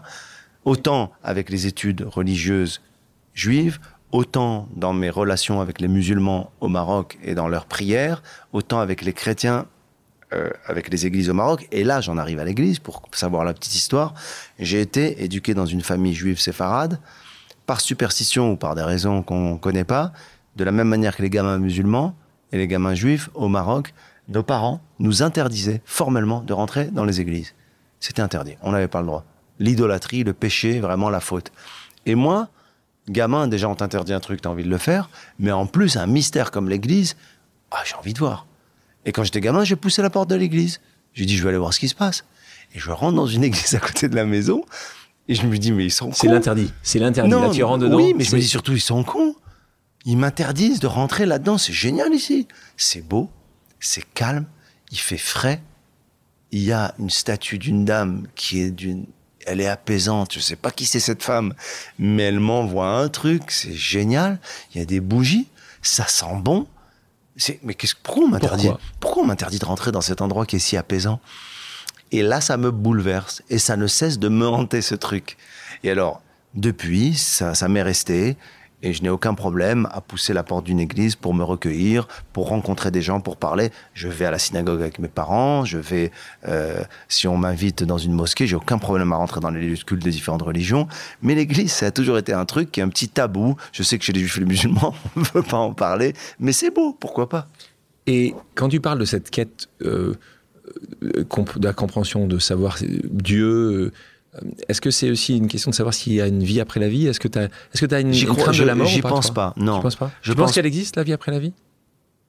Je suis pas sûr. Pas sûr. Bah, c'est ça la beauté du chose. Mais oui, je suis pas sûr et en fait, je suis perplexe, mais c'est pas mon projet et je n'y compte pas. Je suis pas, comme certains disent, de passage ici pour avoir dans l'au-delà une vie meilleure et j'irai peut-être au paradis. Pas du tout. En revanche, je suis en permanence... en recherche et en quête du divin, de l'irrationnel, de ce que je ne maîtrise pas. Tu penses que tu en feras un projet? Oui. Oui, je pense que ça sera mon prochain film. Son prochain film? Ouais. Écrit et réalisé par toi? Oui. Parce que j'ai trop envie d'en parler, de cette histoire. Elle me tient trop à cœur. Elle raconte mon enfance. Elle raconte la tolérance, elle raconte la fraternité entre les peuples dans un pays, elle raconte l'ouverture, et elle raconte aussi peut-être qu'on devrait rentrer dans les lieux de culte les uns des autres pour arrêter de fantasmer. Et je suis sûr que si beaucoup de gens rentraient, je pense que si des juifs rentraient dans des mosquées, des catholiques, dans des synagogues, d'abord on rigolerait ensemble, et on ferait un bout de chemin. Au-delà de ce sujet du cinéma, de l'humour, il y a une autre passion que les gens ne connaissent pas vraiment toi, et c'est un peu l'intérêt de cette discussion, toi et moi, c'est que les gens puissent voir une autre facette de Gad Elmaleh, la danse. Ouais. T'aimes la danse. Alors, pas uniquement parce que tu t'es passé quelques années... Pas parce que tu vas en boîte. Pas parce que tu vas au Macumba. Tu vas dû dire la danse classique. Tu as eu une idylle il y a plus de 20 ans de ça. Il y a 20 ans de ça. Plus qu'une idylle. Il y a une idylle. Une grande histoire d'amour. Une grande histoire d'amour. Merci, excuse-moi d'avoir appelé ça une idylle. Une grande histoire d'amour pendant des années, pendant 4 ans avec Aurélie Dupont. Est-ce que cet amour est-ce que c'est Aurélie qui t'a fait aimer la danse classique? Est-ce que tu avais déjà une passion, une sensibilité pour la danse? Je pense que j'avais une prédisposition dans mon regard à cet art majeur, unique, magistral. Et elle l'incarnait. Donc, quand on aime et quand la personne incarne quelque chose à laquelle vous êtes déjà un peu sensible et qu'elle en est la représentation, elle en est l'essence à un niveau en plus de virtuose, c'est de l'extase. Plaisir. Donc, oui, je suis ça, en fait, avec Aurélie, j'ai pu simplement apprendre et comprendre et vivre la chose de l'intérieur. À l'intérieur, à nouveau, ouais. Tu avais la capacité d'être dans les coulisses. Ouais. Il y a un moment, tu as même joué, toi, à l'Opéra Garnier, qui était la boucle et bouclée. Complètement. Dernière pause amicale, on va parler d'un autre art. On écoute. Gad, mon cher Gad, adoré que tout le monde aime, quel serait l'artiste que tu aimes et pourquoi à la galerie ou dans une galerie? On t'embrasse. On parlait de Kamel Ménour. Célèbre galériste qui était aussi à ce podcast-là, qui a une vie, une histoire extraordinaire. Également, ton rapport aux œuvres. Est-ce qu'il y a un artiste qui, toi, te fait pleurer, chialer, que t'aimes, que tu aimerais avoir? Ouais, alors il y a des artistes qui me touchent énormément. Alors comme j'entends la voix de Kamel Ménour, je pense tout de suite à Ugo Rondinone avec ses hommes en pierre qui sont très lourds et en même temps très fragiles et très subtils. Et ça résume bien ce que je pense de la vie. C'est-à-dire qu'on peut être installé et en même temps être vraiment friable quelque part. Et en même temps, je pense à Pierre Soulages pour un mot qui le résume et qui résume peut-être tous les grands artistes que j'admire, que ce soit Aurélie Dupont, que ce soit des grands chefs d'orchestre, des chanteurs, c'est radical. Et je pense que radical n'est pas un mot uniquement pour désigner l'extrémisme religieux dangereux. Il peut être aussi quelque chose de très vertueux, de noble et de beau dans l'art. On parlait d'Aurélie. Rapidement, les femmes, un sujet. Bien sûr, un sujet. Central dans ta vie. Bah oui, la vie, la vie, et puis les mamans de mes enfants. Bien sûr. Donc, alors, les femmes, il y a ma mère, il y a la mère, il y a celle dont on a parlé dans l'église, il y a les mamans de mes enfants, bien sûr. Et puis, je crois qu'il y a toujours finalement, même, alors là c'est une période de ma vie où je suis seul, mais je tends à ça, je tends toujours, je suis tourné vers ça, vers l'éventuel, le possible, l'hypothèse de l'amour, on parlait de l'hypothèse de Dieu, je suis toujours dans ce truc-là. Et peut-être que c'est ça qui donne ce que disait Isabelle Nanty sur la poésie ou la mélancolie. Quelque chose. Je vous propose maintenant une pause musicale. Gad, quelle est ta chanson culte, s'il y a une chanson que t'aimes écouter? La chanson... The Way You Look Tonight, chantée par Tony Bennett. There is nothing for me but to love you. Just the way you look tonight. Passons à des questions d'ordre personnel. L'humoriste qui te fait le plus rire? Sébastien Maniscalco. Italo-américain. Allez, génie. Cherchez tout sur Google, c'est sous-titré en français sur Netflix. Sébastien Maniscalco, il est irrésistible. L'étoile montante de l'humour, selon toi? Ah, tu vas me faire des ennemis là. On parlait de Redouane tout à l'heure, mais... Bon, Redouane, j'ai l'impression, en plus, je dois dire qu'il fait déjà un parcours de réussite. Redouane Bougueraba, il a du génie, il a inventé quelque chose. Avec les premiers rangs, on n'allait pas au premier rang quand vous avez ce spectacle. Il a inventé quelque chose, il a une forme de naturel qui est déconcertante. Il est très très fort. Spectacle d'humour que tu as le plus vu? Est-ce qu'il y a un spectacle que tu as vu en boucle? Sébastien Maniscalco. C'est celui-là. La ville où tu préfères jouer? Bruxelles. Le plus grand acteur selon toi? Comique, pas comique, celui que tu dis... Chaque fois que tu le vois, Gérard Depardieu. Plus qu'Al Pacino? Gérard Depardieu. Si pas plus, j'admire Al Pacino. Si t'avais pas été comédien, t'aurais fait quoi? Avocat. Défendre? Ouais. Défendre, plaider. Plaider, ça rappelle la même chose, être sur scène. Et la robe, l'habit. Et une question, t'as marre de répondre? J'ai l'impression que c'est la forme. Tu vois, par exemple, j'allais dire une chose, mais... Tu vois, aujourd'hui, on a parlé ensemble du cinéma et du théâtre dans mon chemin, dans ma carrière. Et j'ai partagé mes idées, j'ai pu dialoguer, et ça m'a intéressé. Enfin, ça m'a intéressé, c'est de partager. Mais de la même manière que parfois, il y a une question de raccourci que je n'aime pas du tout, c'est alors, vous préférez le cinéma ou la scène? En fait, finalement, ce que je préfère, c'est les questions où on peut développer un peu. C'est plus de là, on a le temps, c'est l'intérêt du podcast. Ah oui, on a beaucoup de temps, je veux dire. Ta plus grande peur? Ma plus grande peur, c'est perdre une dent en plein spectacle. Quelle est la destination idéale pour faire une pause? Pour toi? Franchement, les rues de Paris, un jour off, à pied. T'es heureux? Je te jure que je suis en crêpe Nutella et Licaco. Passons à un petit jeu d'association d'idées. Le principe est simple, je te dis un mot et tu me dis la première chose à laquelle il te fait penser. Je te dis humour, tu me dis Dany Boon. Si je te dis cinéma, tu me dis Nanni Moretti. Si je dis échec, et maths. Si je dis Casablanca, un film.